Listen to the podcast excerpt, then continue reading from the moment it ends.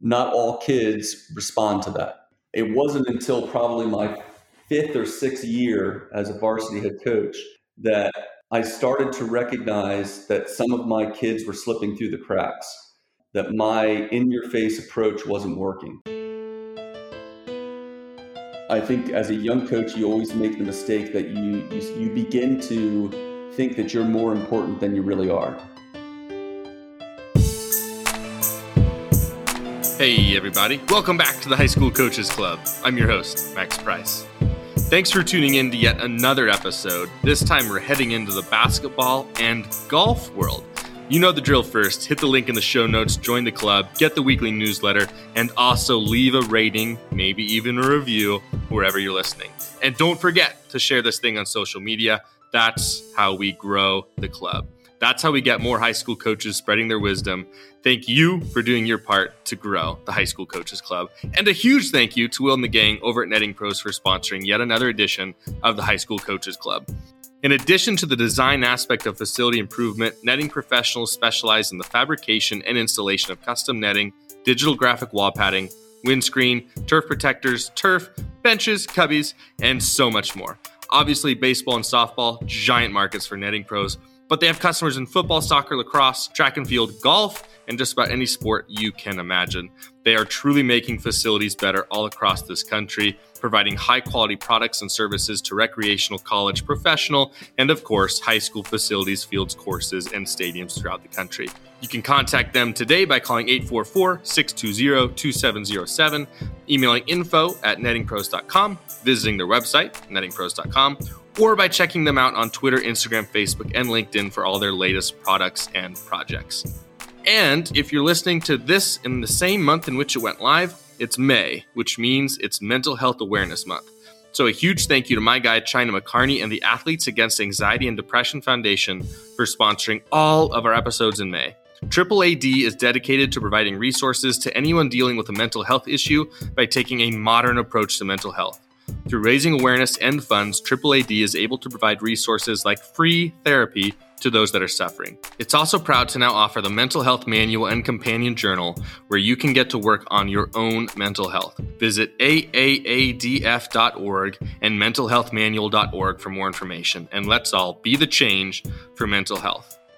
Our next guest, Bill Ackerman, can be a huge help to you. He was a longtime head men's basketball coach at West York Area High School in Pennsylvania, a school you might remember from episode twenty-eight with former head baseball coach Roger Czerwinski. Coach Ackerman ran a phenomenal basketball and golf program before stepping down to spend more time with his family. He's now in the administration side of education, but as you'll hear in this conversation, he's never stopped actually coaching. So let's dive in. It's episode thirty-two with Bill Ackerman. All right. Welcome to the show, Bill. Thanks for joining us. Thanks for having me. Yeah. Uh, Roger Czerwinski recommended you. He had uh, really nice things to say about you, incredibly nice things. And so uh, pretty cool to, to get to have you on here. Well, I got to make sure I, I give him his monthly allowance for uh, saying nice things. So. uh, oh Roger and I no go kid. way back. Yeah, it sounds like it. Um, yeah, really cool to have you on. It's been it's been kind of cool doing this show because I've um, you know I started out at the first couple of people I interviewed were people that I knew personally here in, in Oregon where I am, and then uh, it's just kind of grown through meeting some people on Twitter, and then the, you know I'll have them on the show like Roger, and then he'll recommend some people to me, uh, and it just kind of keeps going and rolling. And so uh, it's it's been really cool getting to meet people from all over, especially when I get when I get folks who know each other. Yeah, that's awesome. That's uh, you know, I, I always thought that coaching was all about the uh, the connections that you make, and especially within the coaching community. So uh, this certainly broadens that to nationwide. Kind of cool. Yeah, it's been a lot of fun. Uh, before we dive in with the high school part, uh, I, I had to definitely hit this part of your career up, and I thought we'd go there first real quick. Um, you were the head coach of a team called the York City Noise. Can you tell me what that was? And, and you guys won the championship that year too, and just kind of run through real quick, like wh- wh- who was the, the York City Noise? So uh, about my, I guess it was my fourth or fifth year of coaching high school basketball, we were pretty successful, and uh, Um, a person approached me. I actually thought it was a joke at first. Um, community member approached me and said, hey, uh, the W A B A uh, kind of like the minor leagues for the W N B A, is starting up on the East Coast here. We're really going to start in like the tri-state area, which is Pennsylvania, uh, Maryland, and at the time it was New Jersey. Um, and uh, we're going to start a, a, a women's pro women's team called the York City Noise. We're interested in hiring you as the coach. I was like, really? I was like, I, I've never coached women before, and certainly never coached professional before, but, uh, sure, why not? Um, and it was, you know, it was like any startup. There were hiccups, and uh, some teams ended up dropping out. Uh, I think it originally was supposed to be sixteen teams. I think by the end we were down to ten, I think. Um, but, you know, they had a draft. Uh, we went up and, and evaluated talent, and, uh, you know, we drafted a team. And as it turned out, you know, we tried to keep it as local as we could in the York, Lancaster, Harrisburg area around Pennsylvania where we were, uh, ended up getting some great players. Uh, one was a former W N B A player who actually was from York, uh, Pennsylvania. Uh, so she was kind of like a local legend. Um, we also had a couple of uh, players who played in college. One was a uh, as a sophomore at North Carolina, she was up for player of the year and then had a knee injury and was never the same. Uh So, you know, just a, a eclectic mix of, of young ladies. Uh, I think our oldest woman was actually forty years old. Uh, she was, again, like a, a local legend at the high school level, uh, played Division One basketball way back when. And then all the way as young as, I think our youngest was twenty-one. Uh, she had just graduated from uh, uh, Division Two school. So we ended up going undefeated and, and winning the championship, and uh Uh, and then, and then the, the whole league dissolved, uh, which is, you know, typical of those kind of things.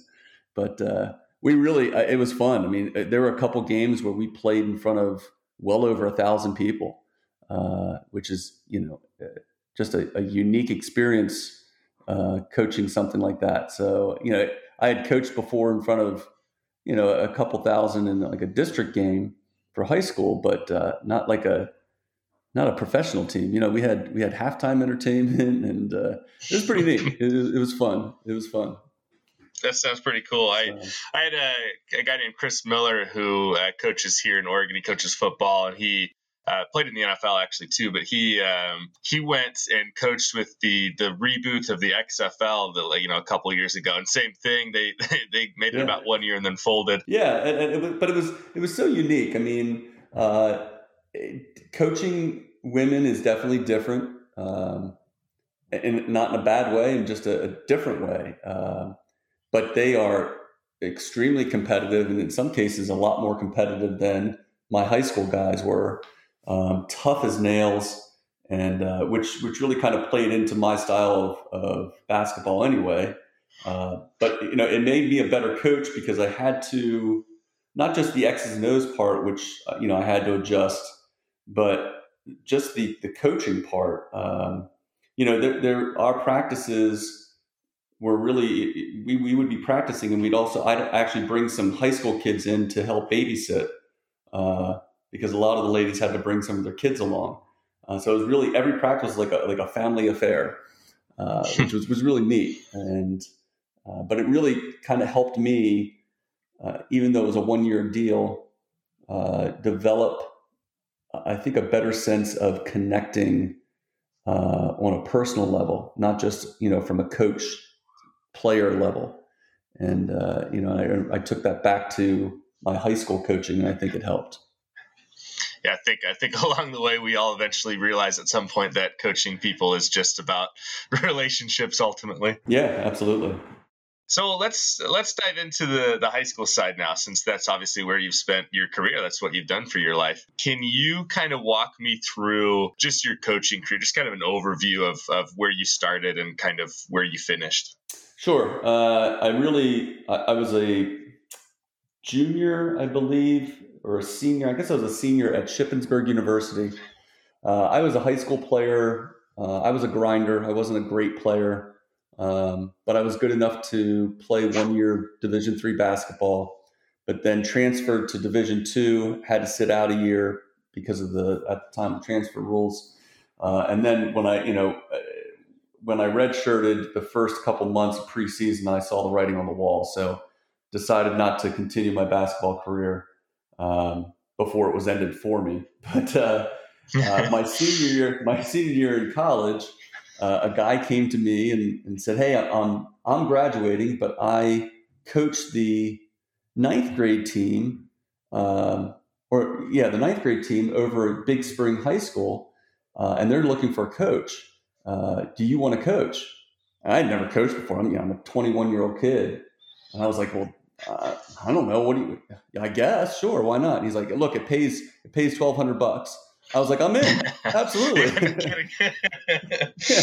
And, uh, really didn't have any, um, vision of being a coach or anything like that. At the time, I was actually, a, um, thinking about going to law school. I was a dual major in business and communications. And, um, so I, I jumped in, I, I, I coached for one year there.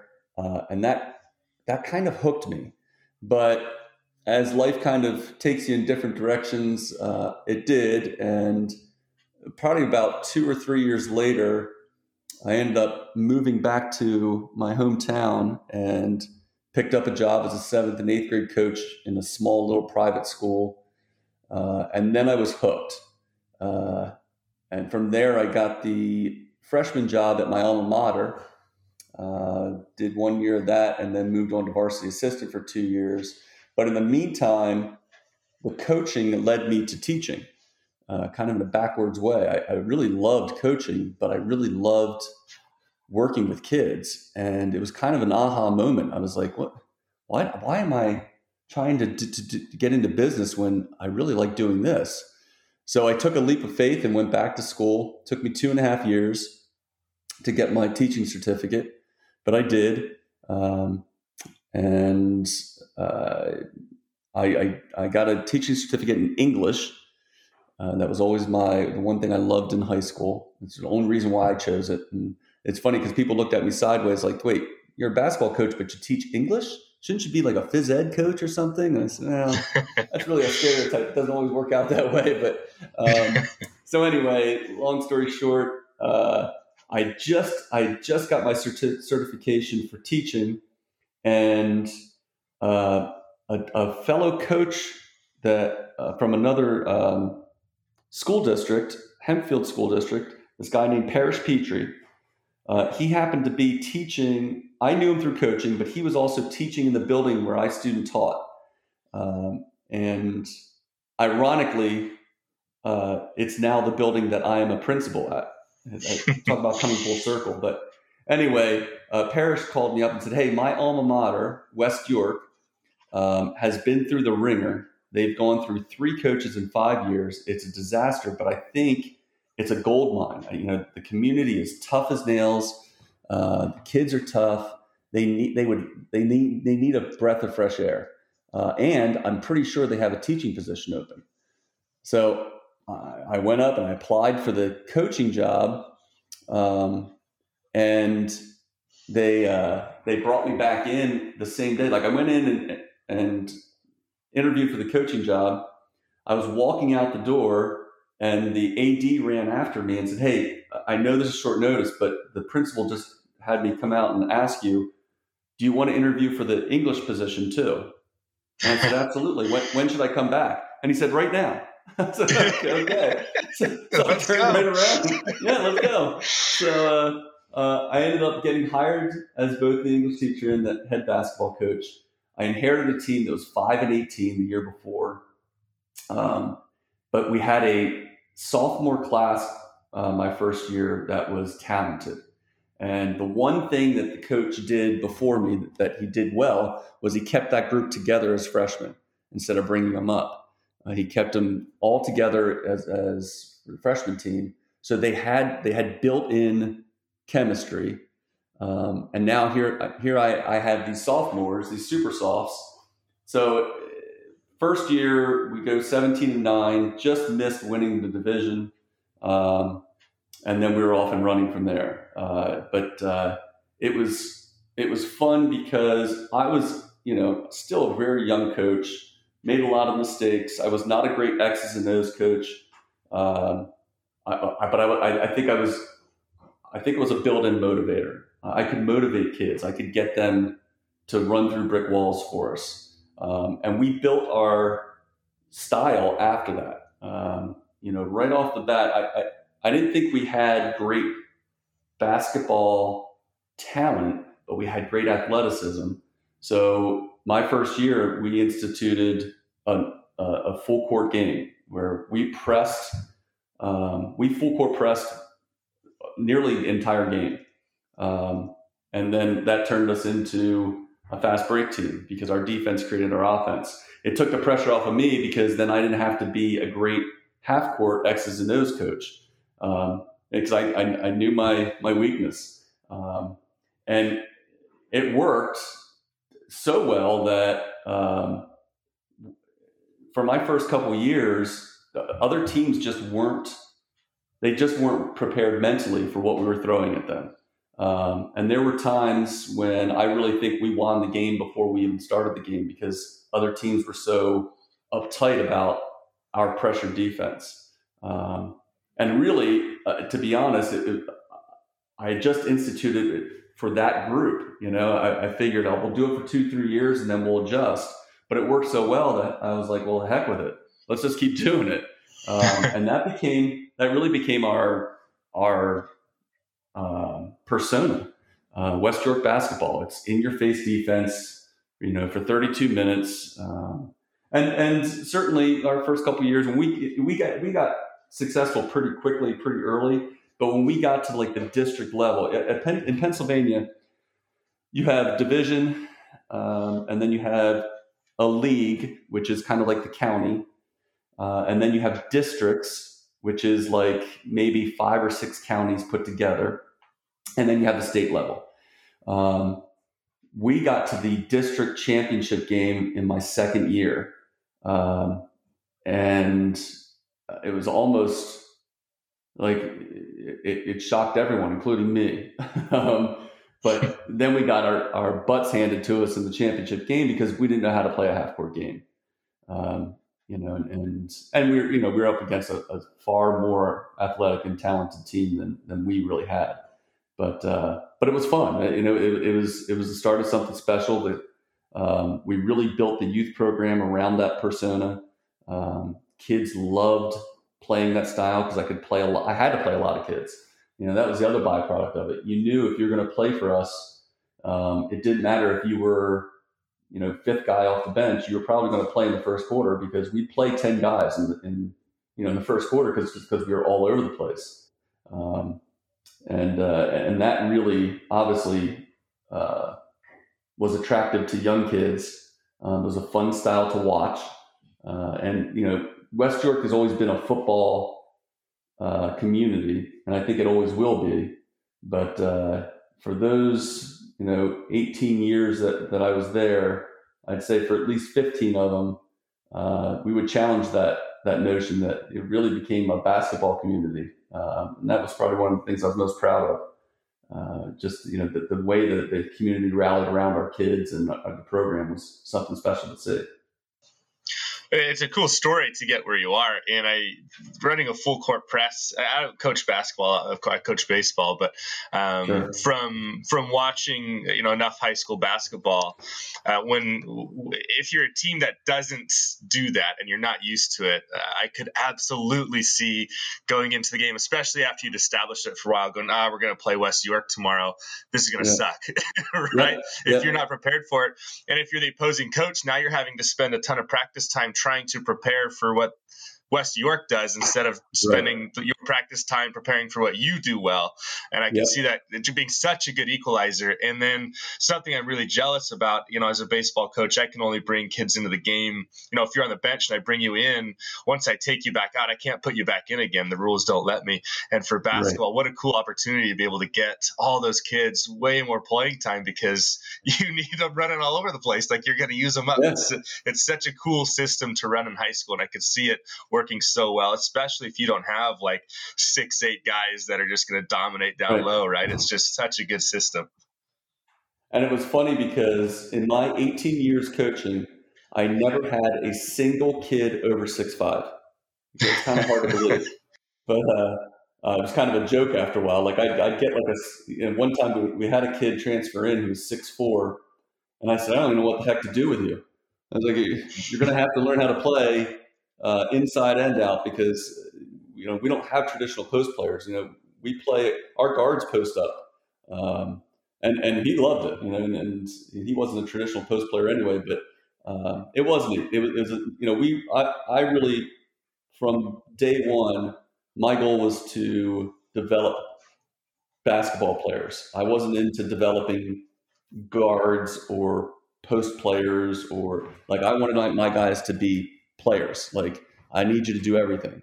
If you're, if you're five foot six, uh, you're going to have to learn how to play in the post once in a while. Um, because we'll, we'll post you up against the guy, the guy who's covering you, because he's never had to put, to defend the post. Um, so we create mismatches like that. And the same thing, you know, my, my quote unquote post players would play out to fifteen feet and learn how to put the ball on the floor. And the guys who had to cover them weren't used to defending that. So um, we, we used to create some serious mismatches, just because I thought we had guys that, that were more complete than just the role that um, that they, you know, maybe traditionally would have in any other team. It's funny with basketball too. Like if you're, I've always thought about this because I played through eighth grade, so I don't, I was not a basketball player. Uh, but um, I remember I was, I was tall for an eighth grader, kind of like I was probably like five eleven. Mm-hmm. Uh, I hit my growth yeah. spurt a little bit earlier than some kids, and so I was the, I was the post player. And I always, it, it's always like struck me. I've always thought about that. How okay, so you're five eleven as an eighth grader, and let's say you get to college or high school, even as a six three guy. Yeah, a lot of high school programs yeah. probably make you a post, but It, when I watch college basketball, six three guys are guards. You know what I mean? Yeah. So it's just it's yeah. just hilarious, because I think what you were doing was actually legitimately making them probably better college basketball players, because if I'm a six three post going into college, there are only a few colleges that are looking for six three posts, I'm sure. Right. Exactly. Yeah. And and and that was yeah, I, I can't tell you how many times that happened. Uh, in fact, one of the better guards, one of the better point guards we had come through, when he was a seventh grader, uh, he was five ten. Um, when he was a senior, he was five ten. He stopped, yeah, he stopped growing. Uh, but uh, it, the nice thing was, you know, he would he would play in the post, uh, quote unquote, at, at the seventh grade level. But he would also bring the ball up. He was almost like a Ben Simmons type, um, mm-hmm. and uh, you know, and but it helped, you know, and, and he was tough to guard at, at the junior high level. They couldn't guard him. Um, and then once he got up to our level, he started as a, a as a freshman, actually. Um, he was a, a great, he was a great point guard, because like I said, he could still post up, um, and he could defend that, because he had to do that in, in junior high. So kind of neat, but, uh, yeah, it's, been, it, it, it's, it's, you know, co- my coaching career was, um, just, uh, such a wonderful experience for me. Um, I learned a lot of things. Uh, as a human being, um, I made a ton of mistakes, uh, but I think that's part of the growth process. Um, I was the kind of coach that I always thought that the more important thing was to, to teach young men how to, to be young men. Um, you know, the, the wins and even the losses were one thing, but um, I really wanted my kids to to have something to, to fall back on, because no one No one coming through West York was going to play in the N B A. Um, you know, some of them would play college, but uh, that wasn't the most important thing. I wanted them to. I really wanted them to be good citizens, and and I thought for the most part we we did a good job of that. You mentioned mistakes, and so I don't know if you wouldn't mind, Bill. For you know, we have a lot of young coaches listening who are probably early in their yeah. careers, who are probably trying to make those mistakes right now. Like they don't even know what mistakes they're yeah. currently making right now, I'm sure. Yeah. Would you mind sharing like any, any mistake that you made early in your career that you learned from, that maybe a coach listening right now could speed up their maturation process? Uh, oh boy, where do I start? um, you know, um, I think earlier in my, early in my career, I was, I was, a, what was, I would say a, a hard-nosed coach, um, no nonsense. Um, get your butt in the, in, you know, on the floor, and, um, and it worked, and it, and it created toughness. But I also think that that became, um, a detriment, because not all kids respond to that. Um, and I, it wasn't until probably my fifth or sixth year as a varsity head coach that I started to recognize that some of my kids were slipping through the cracks, um, that my in-your-face approach wasn't working for them. You know, there, there, there, there are kids on your team that you can kick their ass and they'll respond. And then there are kids on your team who need a pat on the back and a hug. Mm-hmm. Act, you know, and, and, and so what I learned was, you know, I'd still kick them in their ass, but then I'd make sure to go over and give them a hug. Um, and I think that's important because kids, um, they really, they really want to please. They want to know that they are cared for.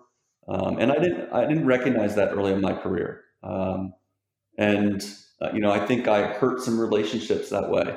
Um, I'm lucky enough that I, I recognized it and I fixed it. Um, and I wouldn't say that I was one hundred percent perfect on it. No one is, but um, I really started to look at the, the, my players, not just as players, um, but as, you know, as my sons, you know, and, and treat them accordingly. So I think the, the biggest thing as a young coach, you want to establish yourself, um, but be careful of doing that at the expense of your players. Uh, and, you know, I think as a young coach, you always make the mistake that you, you, you begin to think that you're more important than you really are. Um, and, and it's easy to do. It's easy that it happens, you know, especially when you have success early. Um, and I think you have to always have to put yourself like back into, into place. Um, and remember that this is really about the kids. Uh, and what can I do to make this experience as good as I can for the kids? Um, and, and I think, you know, early in my career, I think, um, I think I sacrificed relationships for wins. Um, and then I realized that, um, it really should be the other way around. You know, sometimes you have to sacrifice a win for the relationship. Um, and I can remember probably my seventh or eighth year in coaching, um, having flashpoint moments in games where I put a kid in who had just, uh, his his confidence was shot. Um, he's already walking to the bench because he thinks he's going to get pulled, and I kept him in. And everyone, my assistant coaches, the even, I think even his parents in the crowd, in the crowd were like, "Get him out of it!" Instead, I pulled him over and said, "What are you doing?" And he said, "I'm coming over to the bench." I said, "Why?" I said, I need you in there. I get, get back in there and fix it. I don't care what happened before. Go in and fix it now. You and, and as it turns out, he did. Um, we ended up winning the game off of a huge offensive rebound that that kid grabbed. And he would not have been in the game three years before that. Um, but, the, you know, that to me kind of proved to myself that, you know, sometimes you have to put the the kid in front of anything else. Uh, and that's hard, you know, it is, because it's always team before me, but, um, you know, so I, I think that's the big thing. I think the other thing is, as a young coach, you, I know my biggest mistake is I think I sacrificed my own family for the sake of the team and the program. I spent a lot, a lot of time away from home. Um, and my son, who is now going to be a senior next year, um, he was born in two thousand four, which was just at the, like the midpoint of our success. Uh, I'd say, you know, two thousand six, two thousand seven, we were actually ranked number one in the state, um, for most of the year. But, uh, two thousand four, two thousand five is when we won our first county title, and Dylan was born that year. Um, and I spent a lot of time coaching other kids or other uh, people's kids and not my own. Um, and, and I can never get that back. And that's something I'll always regret, um, to a certain extent. Um, I was able to do that later in Dylan's um, life. And, and I ended up after I, after I retired from coaching, I ended up coaching his um, rec league team, um, helped with his baseball team, and he's a big baseball player. Now he's a golfer, but you know, I still think back to that, and, and I, I see that with younger coaches all the time. Uh, they spend an inordinate amount of time with their teams, and they need to. I get it. That's the nature of the beast. Uh, but you can't start sacrificing your own family for that. Um, learn how to incorporate them more into, um, you know, what you do as a coach, and vice versa. You know, um, you know, bring your bring your team into your family, and your family into the team, um, and then I think you, you can you can be a better person and a better better coach for the kids as well as your own. Yeah, I think back to like when I was a player. I, I don't, and a high school player, I don't think I had any concept of how much time coaches are away from their families. And I don't think you really realize it until you're doing it and you're in the middle of it. And like you said, you, it's kind of the nature of the beast. Like there's so much that you have to do and you, so much time you have to spend with them. And you just don't realize it until you're in the middle of doing it. And you're like, wow, this is like, you are away from your family a lot, a lot, a lot. And you miss out on a lot of stuff. And it's, it's yeah. really difficult. Um, my, my son, he's, he's turning two in August. So I've, uh, as far as COVID happening, it, I, I hate to say it like this, but it kind of happened at a great time for our family because yeah. it allowed me to not even coach, you know, his, his right. first year of life. We didn't have baseball. Like we, the, our yeah. season got shut down three days before our first game. So I've been home, I've been home a ton. And then now this second year of COVID kind of, we've had our season, but it's much shorter. It's truncated. It doesn't, it didn't include as much off season stuff because of restrictions. Right. And, and so I still haven't had that, that normal year of coaching while having a kid. But man, even now it's, I'm like, it's, it's making me question. I talked to all these coaches like, man, I, you know, I just, I don't want to make the mistake of missing out on my kid's life to coach other yeah. people's kids. And so trying to find that balance is really difficult. Yeah. And I think you can do it. Um, but I think being aware of it is the key. And I was not, I was, I was, you know, when Dylan was born, we were, we were, I was so deep into getting to our program to where I thought we could get it to. Um, and I'm not saying that I certainly did not ignore my, my firstborn and intersection imagination, but I, I wasn't truly aware of how much time I was, I was spending not with him, if that makes sense. And yeah. I think when I when I had when I uh, was diagnosed with cancer in uh, two thousand thirteen, that was the true wake up call, um, where I you know I realized you know life life is short. You don't realize it, you know, and, and something like that happens, and it's a wake up call that tells you, hey, uh, you know, at some point um, you got to get your priorities straight, and uh, that extra workout. You know, I used to do off-season workouts. Um, I used to run them, and because I always thought that, not no offense to my assistant coaches, but I always thought that that was my job, and that was I could do it. Uh, you know, that was a time to connect with the kids better, um, and I used that to make connections with my players in the off-season. But as I got older as a coach, I realized that it was okay to let my assistants do that. Um, You know, and and that all that then gave me an opportunity to spend more time with my own family. Even like summer league games, you know, you have summer ball and baseball, and um, I was always under the mindset that I got to coach that. That's my team. I got to coach that. Um, but I flipped that script probably maybe halfway through my career, where I I would make my assistants coach, because it also allowed my assistants to get. to have to have better connections with the kids. Um, and a different voice sometimes is, is wonderful for the kids too. So I think that was, that was something that ended up helping. I think that's, I think it's like you mentioned, I think it's important for a couple of reasons. And I think especially for assistant coaches, it gives them, I think anytime you can give them space with the players where you're not there, it, it helps them not only understand what you, what you go through as a head coach, but I think it helps them find their own voice too. And I think sometimes when you have assistants around the head coach, uh, they'll defer to you a lot of the times they'll the, mm-hmm. they won't maybe speak up, and they're not really sure when they can jump in at times also. And so I think I think while yes, it's great for us to be with our families during that time too, I think like you're saying, it also actually helps everybody, helps the kids get different voices, yes. like you said, and it helps the assistant coaches, and especially if they're aspiring to be head coaches someday, like what a great opportunity! Like you can be the head coach during our summer leagues and and right. get an opportunity to do that, and and. not have to deal with all of the year-round commitments that you would normally have to do as a head coach. Right. And and I think, you know, when you, when you talk about your, your coaching staff, I think it's important to hire staff that will challenge you. Um, you don't, if you have a bunch of yes men on your staff, that doesn't help you as a coach.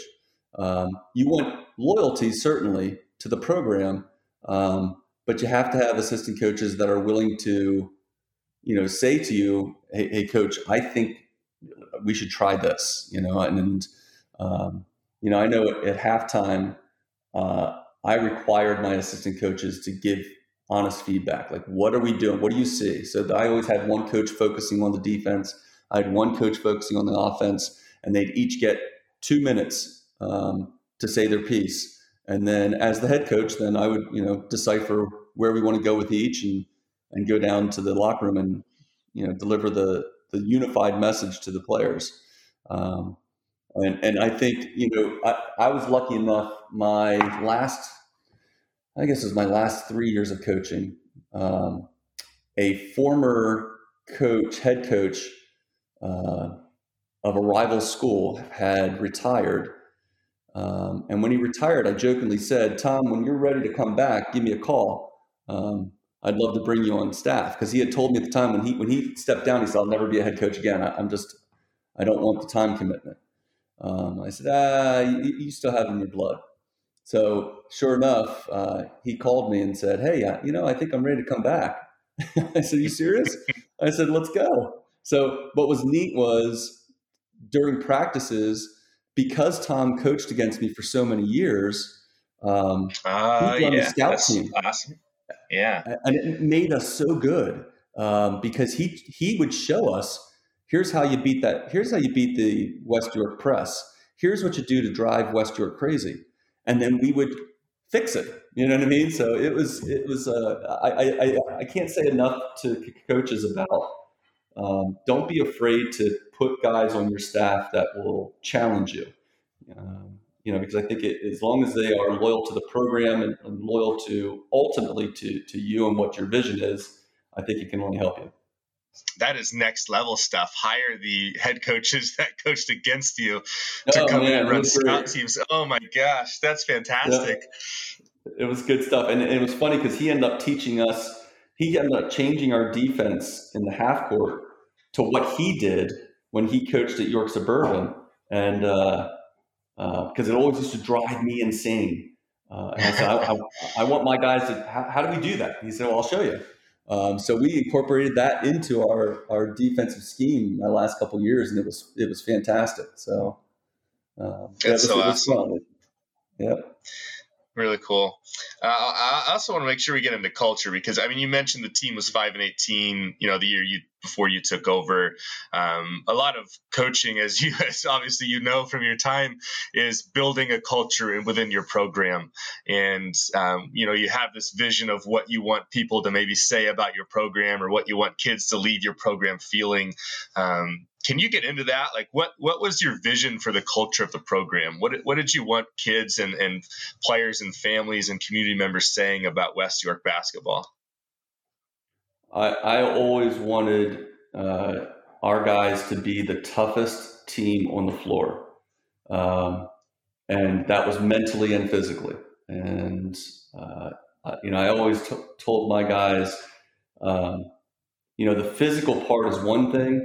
Uh, but the mental part uh, can't be beat, you know. And one, so I would really beat my guys up mentally in practice and really hammer them, not yelling all the time, but but, but challenging them. Um, like we would typically play um, five against six, five against seven, um, you know, to to put my guys in positions that, you know, we're losing positions. And make them figure out how to to get out of it. Um, you know, we stressed little details about, you know, like every coach does, you know, the, um, like hitting every line on a, a line sprint. And I don't know how many times we'd have one guy out of fifteen um, miss a line. You know, everyone back on the line. You know, if, if one guy misses it, we all fail. Um, those little things, I think, matter. So we early on in my career, I think we did a nice job of flipping that script of what was there.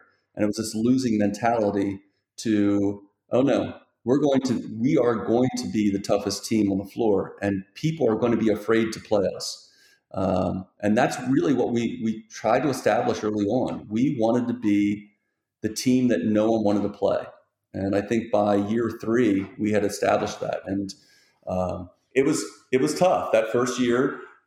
Um, you know, these kids don't know me from uh, from Adam, and and uh, there was there were some growing pains, and we had to get rid of a couple of seniors who, you know, as juniors had started, um, and they just assumed that they were going to be starters for, you know, their senior year, my my first year, and I tried to explain to them, you were you were a starting player on a five and eighteen team. Yeah, you are not good enough to start on this team because we are not a five and eighteen team. Um, I'd love to have you be a part of it, but if you're not going to accept the role of coming off the bench and doing what we want you to do, then, you know, you make your own decision. And we did. We lost probably three. Of, I think we lost three seniors my first year. Um, but the seniors that stayed, uh, they bought in, you know, and I was lucky that I had a couple of seniors that were multi-sport athletes, um, and they bought in right away. Um, and I'll, I'll never forget, a quick story, my first game as a coach at West York. Now, understand, I had all summer to work with the guys. We instituted a, you know, a new style of play. We instituted a, a new half-court offense. We instituted a new kind of defense. Um, but I thought by the end of the summer, our guys got it. And in preseason, I thought we looked good. And I, I said to my assistants, man, I think, I really think we're going to have a heck of a season.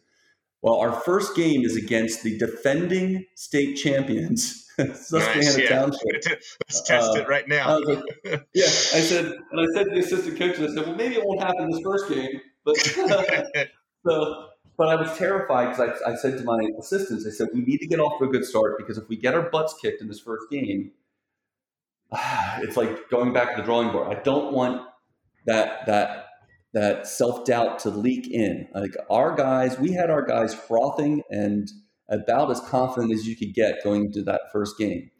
Um, and right off the bat, we go down seven nothing, um, and you know just keep going. Now it's nine nothing. Okay, we're, we're good. Keep keep doing what we're doing. It's eleven nothing, and my assistants now are looking at me going, Uh, Coach, we have timeouts, right? I said, oh, no. I said, no, we're not using timeouts. They got themselves into this. They're going to get themselves out of it. thirteen nothing. Now, no one's saying anything on the bench, but you can. You, everyone's looking around. And I'm like, I'm, I'm fuming. I'm like, oh, my God, I'm going to be the first coach in history to get to get shut out in his, in his first varsity basketball coaching debut. So it goes to fifteen nothing, and finally I jump up and call timeout. The guys come over. Um, and I give him the classic no talk. I just stare at him. Not say I don't say a word to him. I just stare at him. And then, you know, right before the you know the, the horn blows for the guys to go back out, I said, "Do I really need to say anything?" And my one senior, Seth McLean, uh, the multi-sport athlete, uh, looks at me and says, "No, coach, we got this." And guess who scored the first points? Seth McLean. And then we were off and running, and, and actually we got to within four points of of Susquehanna Township in that game, to the point where there's a minute and a half left and we get to within four and he has to call timeout and he is screaming at his players. Um, and we're over in my huddle and I tell my guys, I want you to take a minute and look over there. And everyone looks over at their huddle. And I looked at them, I said, you guys caused that. That's Bulldog basketball. And from there on out, they believed. Um, we lost that game by seven. The next night we played Eastern York, who had won the division. They were in our division, ended up being a huge rival of ours. But They'd won the division the year before. We beat them in overtime. Um, and that kind of propelled us into, you know, that first, that first season. So building that culture, you know, it's a delicate thing, um, but you have to stick to your guns. Uh, and, and, you know, that, that first game, and we're down fifteen nothing, seventeen nothing. I was like, God almighty, I hope I'm doing this right. But, uh, uh, you know, if you get that buy-in, uh, you only need a couple of kids to buy in, and then they pull the rest with them. And, uh, and that's in, in our case, that's what happened. A couple of really good lessons in there that I've I've heard some other coaches speak of too, who have taken over programs, uh, and ultimately almost every single one of us ends up taking over a program. Uh, very few get to start a brand new program, and so almost all of us are taking over, you know, somewhere that already has a culture, that already has players, and more often than not, as high school coaches, we're taking over a program that wasn't very successful the year before we take it over. Um, usually, not always the case, but a lot of times. Yeah. And a couple of things you said in there I've, I've heard before, which is um, when you're changing a system or culture, sometimes you have to give some kids a choice of of getting off the bus if they're not going to be, you know, if they're not going to be able to to be part of this new culture moving forward. And it's a it's a tough lesson to give, but I think for the the, the health of the program, you have to you, you sometimes have to make that offer to a kid. Uh, not that you're kicking yeah. him off the team, but that you're you're giving him the choice. Like, do you want to be part of this or not? You know? Right. Yeah, and and, that, and that's what we did. But I didn't I didn't kick anyone off the team. Um, they were given the choice. Uh, and a couple of guys, you know, said, uh, the one guy, I'll never forget, he's a football player, came to me respectfully after like the first, I think, week or so. And he said, Coach, I love, I, I really love what you're doing. I just don't know if, I don't know if I can be a part of it. And it's not, it, it's not because I'm against it. It's just, I just don't, I don't think I'm this kind of player. Um, and I, I don't want to get in the way of someone else. And I thought that was a, a huge a thing to say for a, you know, a seventeen year old kid, um, you know, and, and I always respected Margettis for saying that, but, um, you know, and then there was, a, then there was another situation where, you know, the senior, you know, was not happy with his lack of playing time and, um, you know, and, and came and said, I just don't, I don't think I can, I don't think I can give a hundred percent if I know I'm only playing a couple minutes a game.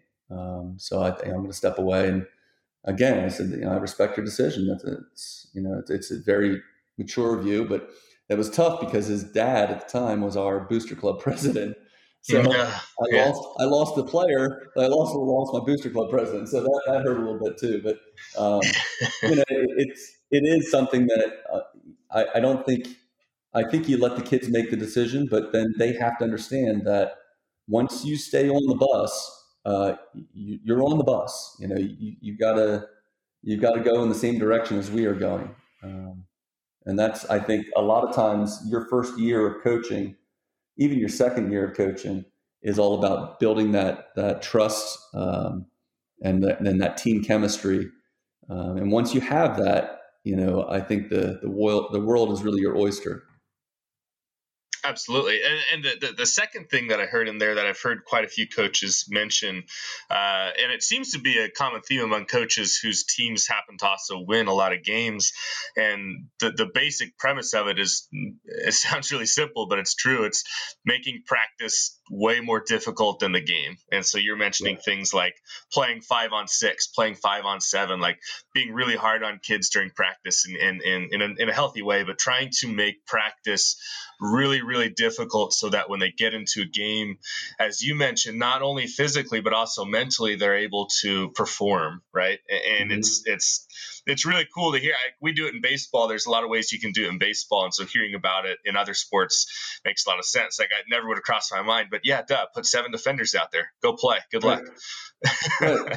And even something like in baseball, um, you know, if, I, you know, and I don't know what you're, you know, when you, when you're working with your pitchers, Um, you call the balls and strikes and call a couple of those strikes as balls um, and see how your pitcher reacts. You know, all right, well, now now what are you going to do? And uh, we used to do that to our players all the time.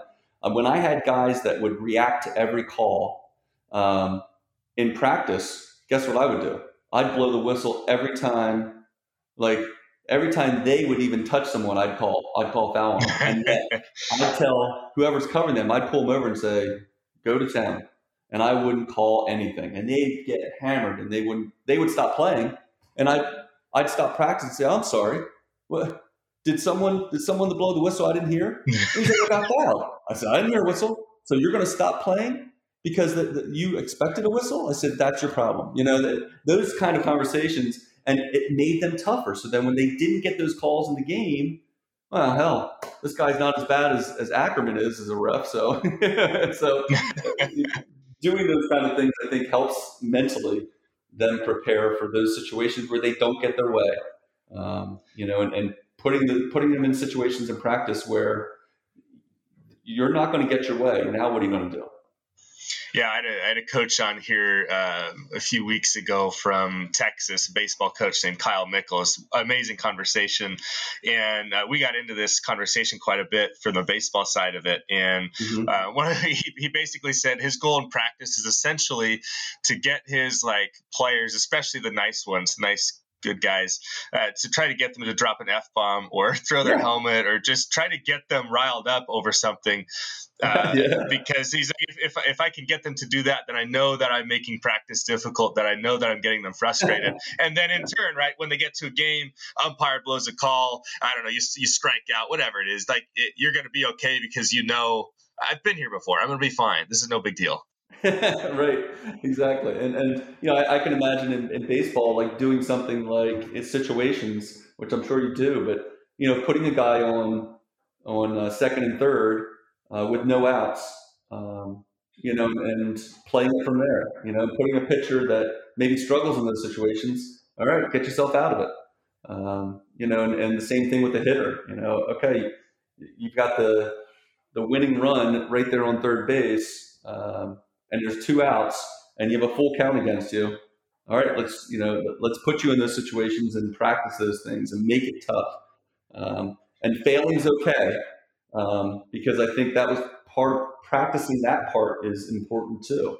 Knowing, knowing, well, I mean, in life, it's a, that's a life lesson, right? You're going to, we, we just had this conversation yesterday. We had a tough loss yesterday. And one of our assistant coaches, like mentioned to the guys, you know, that this, this loss in the baseball game over the course of your life is going to be nothing, but you are going to fail uh, and be disappointed a ton during your life. And so if you can handle it, it's so important. So anything we can do to teach teenage boys or girls how to handle failure in an yep. appropriate and healthy manner, like that's huge. I agree. And, and I think that's part of the problem that we see now, um, you know, as a principal, uh, it's kids don't know how to handle, they don't know how to handle two things.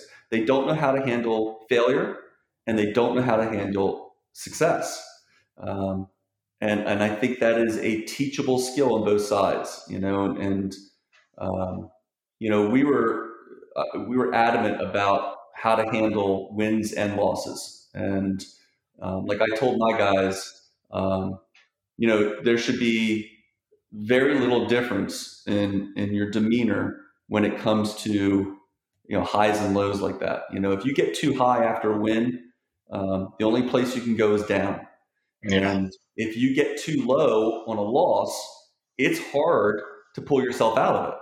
Um, so, uh, you know, I see that with, with middle school kids all the time. Um, You know, they get in trouble and I'm talking to them in my office. And one of the things I say to all the kids before they walk in, and they know it now too. I said, hey, let's hit the reset button. Before you walk out of this room, I need you to hit the reset button, because when you walk out of this room, we, we've, we've set our piece. You, you, we're doing what we have to do to, to fix the problem. Now, you know, move on. We're moving forward, not looking back. Um, and I think as athletes, that's an important skill, you know, having that short memory Um, is good. You know, you, you, you can't hold on to things too long. Next play. They say it all the time. Next play. I think uh, golf is one of the great areas where that yeah. is really important too. And yeah. I know that you also coached golf for quite a number of yeah. years uh, as well. Did you do anything like, was there anything that you took as a basketball coach over to golf? I took a lot, actually, um, because I, the, the big, the running joke is that I am the worst golfer who was a golf coach in the history of golf coaching. Um, I am a traditional nineties kind of shooter. Um, hey, me so, too. All right. Yeah. And, uh, I, but what I was, I think what I was good at was teaching the mental side of it and, um, you know, getting the guys to, uh, you know, I knew the game. Um, I could teach them course management. I just couldn't show them how to get the ball there. Um, and, and I would, I would bring other guys in, you know, the, the, the, the, the pro at the course where we practiced would give a weekly, um, a, a weekly, uh, uh, lesson to the kids. Um, but we talk about, you know, how to handle yourself on the course, how to handle failure. I would in practice, and same thing in golf practice, I'd go out with my best player and, um, I'd make him use my drive. Like he would drive and I said, all right, that's, that's, that's a good drive for me. I'll play from there. And then I'd hit my drive and say, now you go over there and hit from there, which was typically behind a tree or, you know, in the rough. And, um, I would walk up to their balls and step on it and say, eh, I'm sorry, it's a bad lie. You're going to have to hit out of it. Um, so little things like that to, again, you know, to, to work that mental muscle, I think is important. But, uh, you know, I'm, I'm really close friends with a professional golfer. I grew up with him. His name is Jim Furyk. Jimmy and I, uh, um, grew up at you know, Township and, um, you know, I was, I was in his wedding and, um, you know, just a great guy, but, uh, I, I still, he still kids me about it because whenever I go down and, and visit him and play, he's like, God, you really suck. He said, how, how the hell did you, how did you win so many team championships for golf? I said, just good players, Jim. As long as you have good players, you can win anything. Oh my gosh, that's so funny. It makes sense to do the failure model with golf. I've, I I never even thought about it, but it makes a ton of sense. I've always wanted to coach golf. Uh, like you, I'm also, I would be the worst, probably the worst, at least in Oregon, the worst golf coach ever. Uh, but golf's also during baseball season, so it doesn't happen. But I always right. thought, man, how fun would that be to go hang out with the golf kids and and and be around them and, and golf with them, and no matter how bad I am, yeah. uh, and, and and just kind of see that other side of the world where golfers are good, because it, me and all my buddies, we all, we're all pretty bad at it. Right, right. Well, and, I, and don't let anyone tell you any different. Um, golf coaching is the best job in the world. You, if you're a golf coach for a high school team, man, you get to play golf every day with the kids. Um, you know, and, and the, you, you drive the van, get them to the course, let them go play. In Pennsylvania, you're not allowed to coach while they play. Um, so you really just spot for balls, and it's kind of boring. The, the, the matches themselves are kind of boring as a coach, but um, yeah, it's a, it's a great gig. Uh, I, I did it for thirteen years, I believe. And uh, that was one I, I had to give up at the time because of the time commitment, but uh, you know, not without kicking and screaming. I was like, man, I really don't want to give this gig up, but uh, it was fun. Yeah, we have uh, we, at my previous school, we'd have a lot of trouble filling some of the golf coach spots some years um, oh, because people would have this. And I'm like, I would tell people, like, if they're on, I'm like, you should do this. You're gonna, they're going to yes. pay you yeah. to go golf, and right. you don't have to pay to golf. Like, they're going to pay right. you to golf. That's right. like, That's right. all week. So go do yeah. it, man. It's like the best thing ever. And, and we had a great relationship with the golf, the, the golf course that we practiced at. Um, I'd go and play for free all the time. You know, even even when the season was over, I'd go over and, hey, I, I, mind if I go out? Yeah, go ahead, coach. You know, taking someone with you? Yeah, I'll take one of my players with me. And uh, just go and play. So it is a good good gig. So cool. Uh, I think you're the first golf coach we've had on here, although that, I know that wasn't the, the main thing you did, but uh, congratulations. There we go. Um, That's great. I, so... I know you. I know you stepped away from basketball uh, back in twenty sixteen. Um, can you walk through that with us? How did you know you were done? Uh, what was going on in your life that made you kind of decide that it was time to step away? Uh, I I kind of saw, you know, after I, I like I said, I uh, uh, diagnosed with prostate cancer in two thousand thirteen. Um, was surgically cured in two thousand fourteen. Um, I've been cancer free since, but that was really a wake up call. Um, and I started to see that I, I just didn't think that I could give one hundred percent of my effort mentally and physically. You know, it, you know, coaching is, is a full-time job now. It's not just in season, it's off season too. Um, and if I couldn't do that, then it wasn't fair for me to, to stay in the position I was at. So, you know, uh, probably around two thousand fifteen, Um, I, I decided that, all right, if I'm not going to coach for another, you know, when I got into it, I thought I'd coach for thirty years. Um, and then around year sixteen, I was like, whew, I'm only halfway there. I don't know if this will work. um, and so I, uh, I, I knew that I would still want, I'd still want a leadership position of some kind. I love the classroom, don't get me wrong, but um, for years I had held back from other um, administrators saying, you know, you should get into administration. I always said, no, I'd never do that. Uh, that does not, it's not something I want to do. But then I had a couple of friends that were principals, and talking to them, the one guy, um, Mike Allison Droney, uh, a friend of mine who was a middle school principal at the time, really, he principles like a coach, um, even though he never did coach. But uh, he said, uh, coach, this is this is right up your alley. He said, all I do is I, co- I coach my building. I coach my teachers. I coach my, my students. Um, it's just another form of coaching. So I went back, I started to get my uh, principal certification. And when I did that, that's when I dropped um, golf. Um, and then as I started to, to come to the end of my principal certification, that's when I started thinking, maybe this is a good time to retire from basketball coaching too. Um, and it was tough. It, it was, it was a hard thing to do, but I also, when I made that decision, I knew I was going to walk away forever. Like I was, I didn't, you know, I, I still tell people to this day, I didn't resign. I retired, um, officially. I would never coach again. And I told my players that, um, I remember that room was a, um, it was an emotional room when I told the kids, Uh, and I said, I-, I am telling you this, um, and you'll hear me say it to other people, but I mean it. I'll never coach another team, because once you've coached West York basketball, I can't get any better than this. And this is the way I want my coaching career to end. Um, and I've lived up to that. And, and to be honest with you, Max, I, uh, I don't miss it. I miss the relationships. I miss the practices.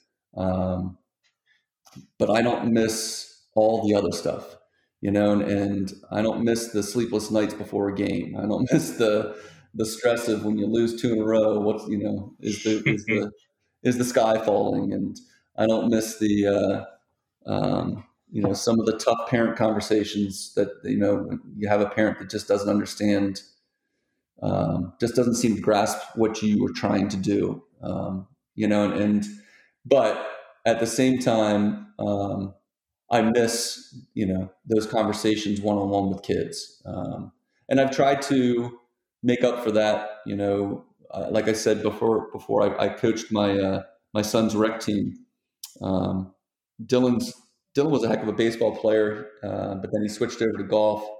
Uh, he was never really a great basketball player. I always kind of blame myself for that because I never coached him. I coached other people, but um, he, he, he likes the sport and he's good enough to play rec. So, that, you know, we coached a couple years there, but I told um, my wife, I said, man, I, uh, I don't know if I, I, don't, I really don't like coaching rec ball because it's a different commitment. You know, these kids don't have buy-in. They're just, they just show up, you know, and they're, they're putting their sneakers on. They're like, all right, coach, what are we doing? You know? And um, so that's tough for me, but I, I do like, you know, spending more time with my son that way. And um, I do principal like I coach. Um, You know, and, and I think I'm a good communicator. Uh, I think that translates well in the position I'm in now. So, um, yeah, I, I when I when I walked away from coaching, I really honestly walked away, and I haven't looked back. I do enjoy talking to other coaches about it. I love that, but um, I would never want to do it again. Well, yeah. For, first off, congratulations on on being cancer free. That's Thank fantastic. You. Um, Yeah, you you know, missing relationships, and that's what you you walk away and think about. You don't miss all the other stuff, and I can, as someone living through all those things you're mentioning, I'm like, yeah, yeah. Someday when I'm not involved in that, the actual coaching aspect, I will certainly enjoy it. Uh, obviously, right now, I still love the other parts enough to, I guess, to, sure. to battle through all of it. But um, you mentioned relationships, and that's what you miss. And I did read, you know, one of the articles about you when you retired from coaching. Uh, you had a senior at the time named Darian McCall. Um, who said that you were like a second father to him, and uh, stuff like that. Like, h- how does that? Do you still have good relationships with those players? Are you still in contact with them? Like, how how has that impacted you as as you've left the coaching ranks? Uh, you know, I, I, it's funny because um, I do, I'm not in contact with them as much as I'd like to be. And I think part of that is just, that's life. You know, the, yeah. these guys are, are in the middle of their glory days. Um, you know, they don't need to talk to their old ball coach, uh, but um, you know, Darian and, and some of those other kids, you know, it did, it, you know, it chokes me up even now thinking about it. Um, you know, those kids are your life, you know, and, and you do give everything uh, to them, um, you know, and, and sometimes it works out and sometimes it doesn't. And it's, it's kind of ironic. I have a, a former player who only played for us until I think his freshman year. Then he wasn't good enough to play much more than that. I mean, maybe his sophomore year, but I made Mark a deal because I knew he was, he was big into journalism and he still wanted to be part of the team. So I approached Mark his senior year and I said, Mark, um, why don't you do an internship with me? And he said, what do you mean? I said, well, look, you're not good enough to play for me, but you are good enough to still be part of this program. So why don't you use your journalism skills to your advantage? I need a director of basketball operations. And his eyes got big. He said, is there such a thing in high school? I said, there is now. Yeah. So he did. That's what he was for our, for his senior year, and he loved it. And he, and he organized the uh, our uh, student section, and he would write the um, articles for the newspaper about the games, and he would call in the scorers and uh, to the news, the local newspapers, and uh, he'd take pictures, and it was it was great. It was a great experience for him. But now, ironically, he just approached me maybe six months ago. He said, uh, Coach, I have this crazy idea. He said, I want to write a book. I said, you want to write a book? Great. Um, he said, well, I want to write a book about West York basketball. And I was like, oh God, Mark, are you kidding me? And uh, he said, no, I'm serious. And and and I, I knew what his focus was going to be. And I said, look, I said, I'll I'll help you. I mean, I'll, I'll you know, I'll contribute, but on one condition, really two conditions. Number one, um, this isn't just about my time there. It has to be about West York basketball before me and after me. Um, uh, you have to pay homage to them because that's those are the shoulders that we stand on. Um, and I said, number two, um, if you're going to do it, make sure you understand that, you know, don't let it get bigger than your priorities in your own life. Because I know Mark Mark's the kind of kid that once he grabs hold of something, he he kind of ultra focuses. And I knew he would spend way too much time doing this than, than with, you know, spending time with his children or anything else. So um, he started this process, and and um, we've had a, a couple conversations, and I think he's surprised at the fact that I, I'm not, I don't have great relationships with some of these kids, because I think some of these kids, because early on in my career, I was so hard on them. Um, there's some resentment there, and, and I don't blame them. And there's some regret on my side too. Um, and I think that's, that's part of the growth growth process too, as a coach. Um, you know, but I see some of my former players and the success that they're having. Um, and it makes me feel good. Um, not that I'm taking credit for it, but because ultimately as a coach, that's all you want for your kids. You know, you, you want them to be successful. Um, and if they never say thank you, if they never call again, if they never give you credit for anything of it, that's okay. As long as they're having success, that's what matters. Um, you know, and I think that's one of the big takeaways that, that I've taken from being away from coaching, um, is I wish while I was coaching, I was still staying in contact with those guys from earlier in my career. But, uh, you know, I was so focused on the guys in front of me that I didn't think about the guys who graduated as much.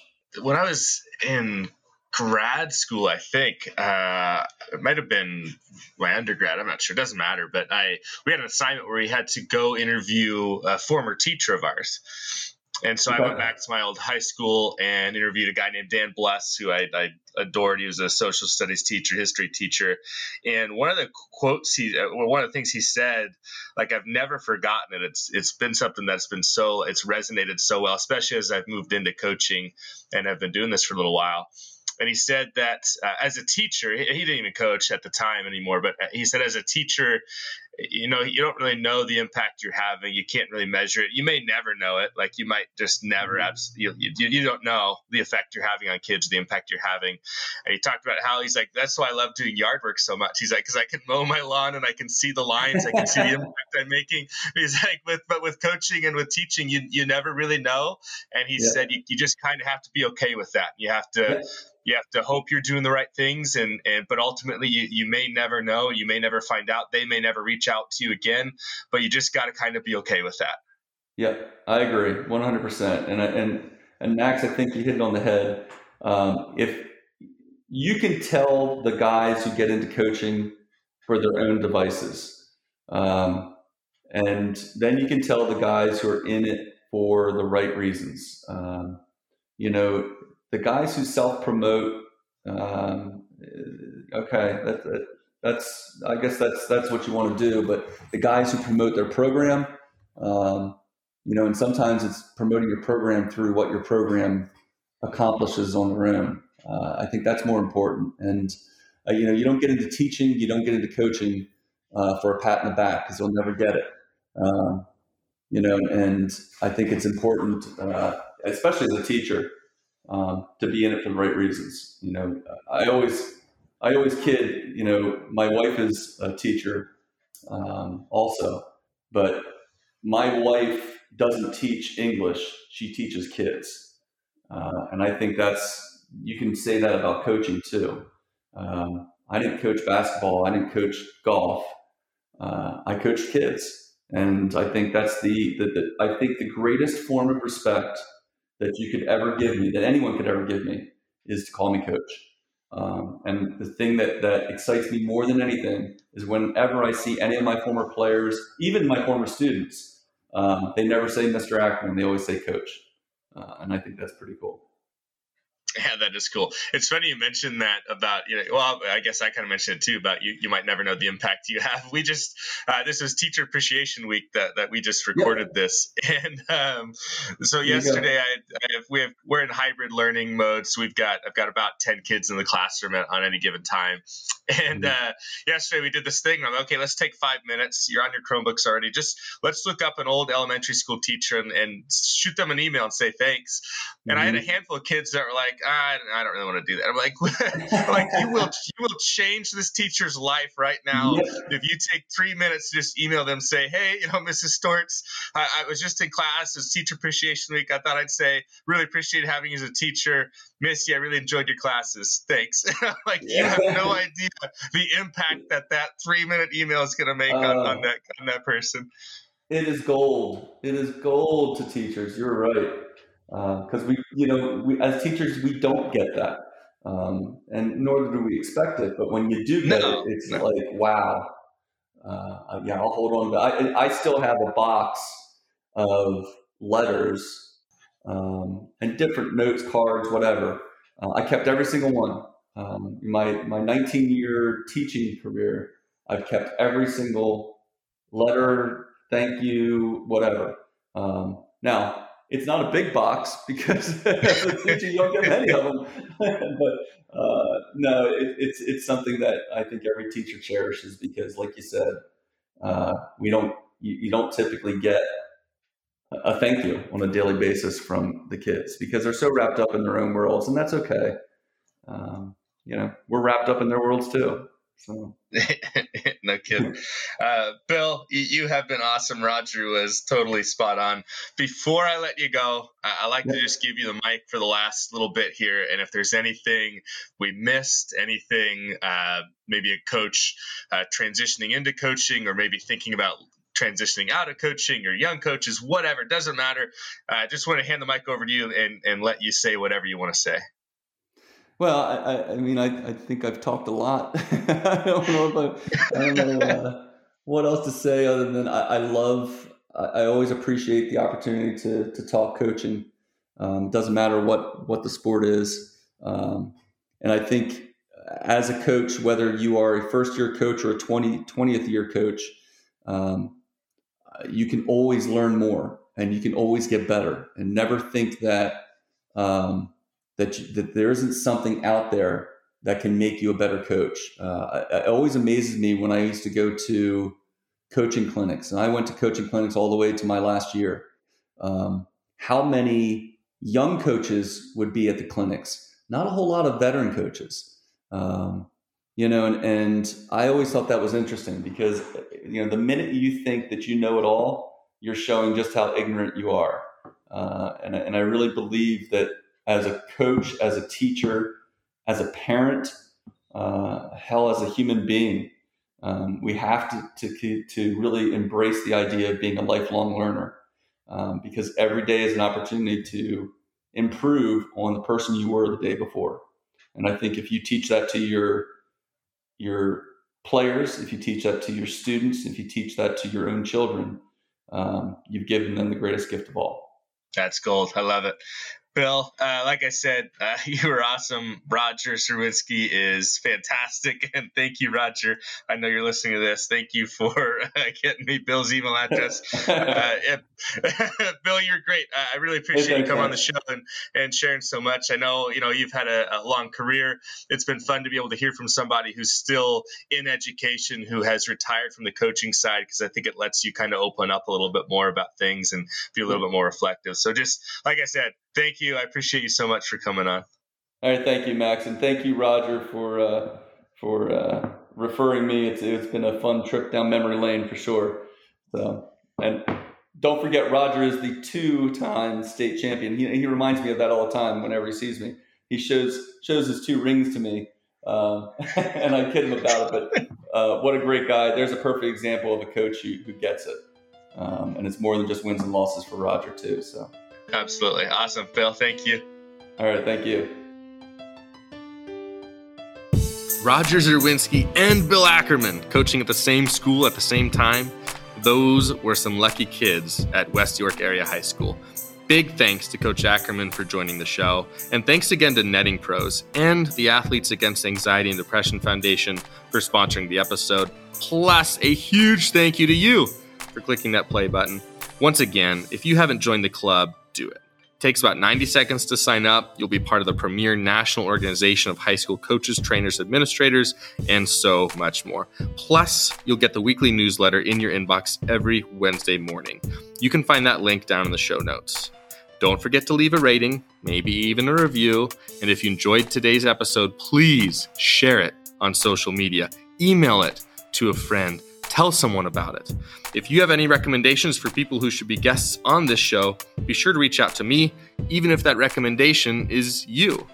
Follow the club on social media, Twitter, Instagram, Facebook, at H S Coaches Club. You can follow me on Twitter, at Mister Max Price, and you can reach me via email, max at high school coaches club dot com. You're awesome. You matter. Thanks for all you do. And as Coach Lee would say, loving you.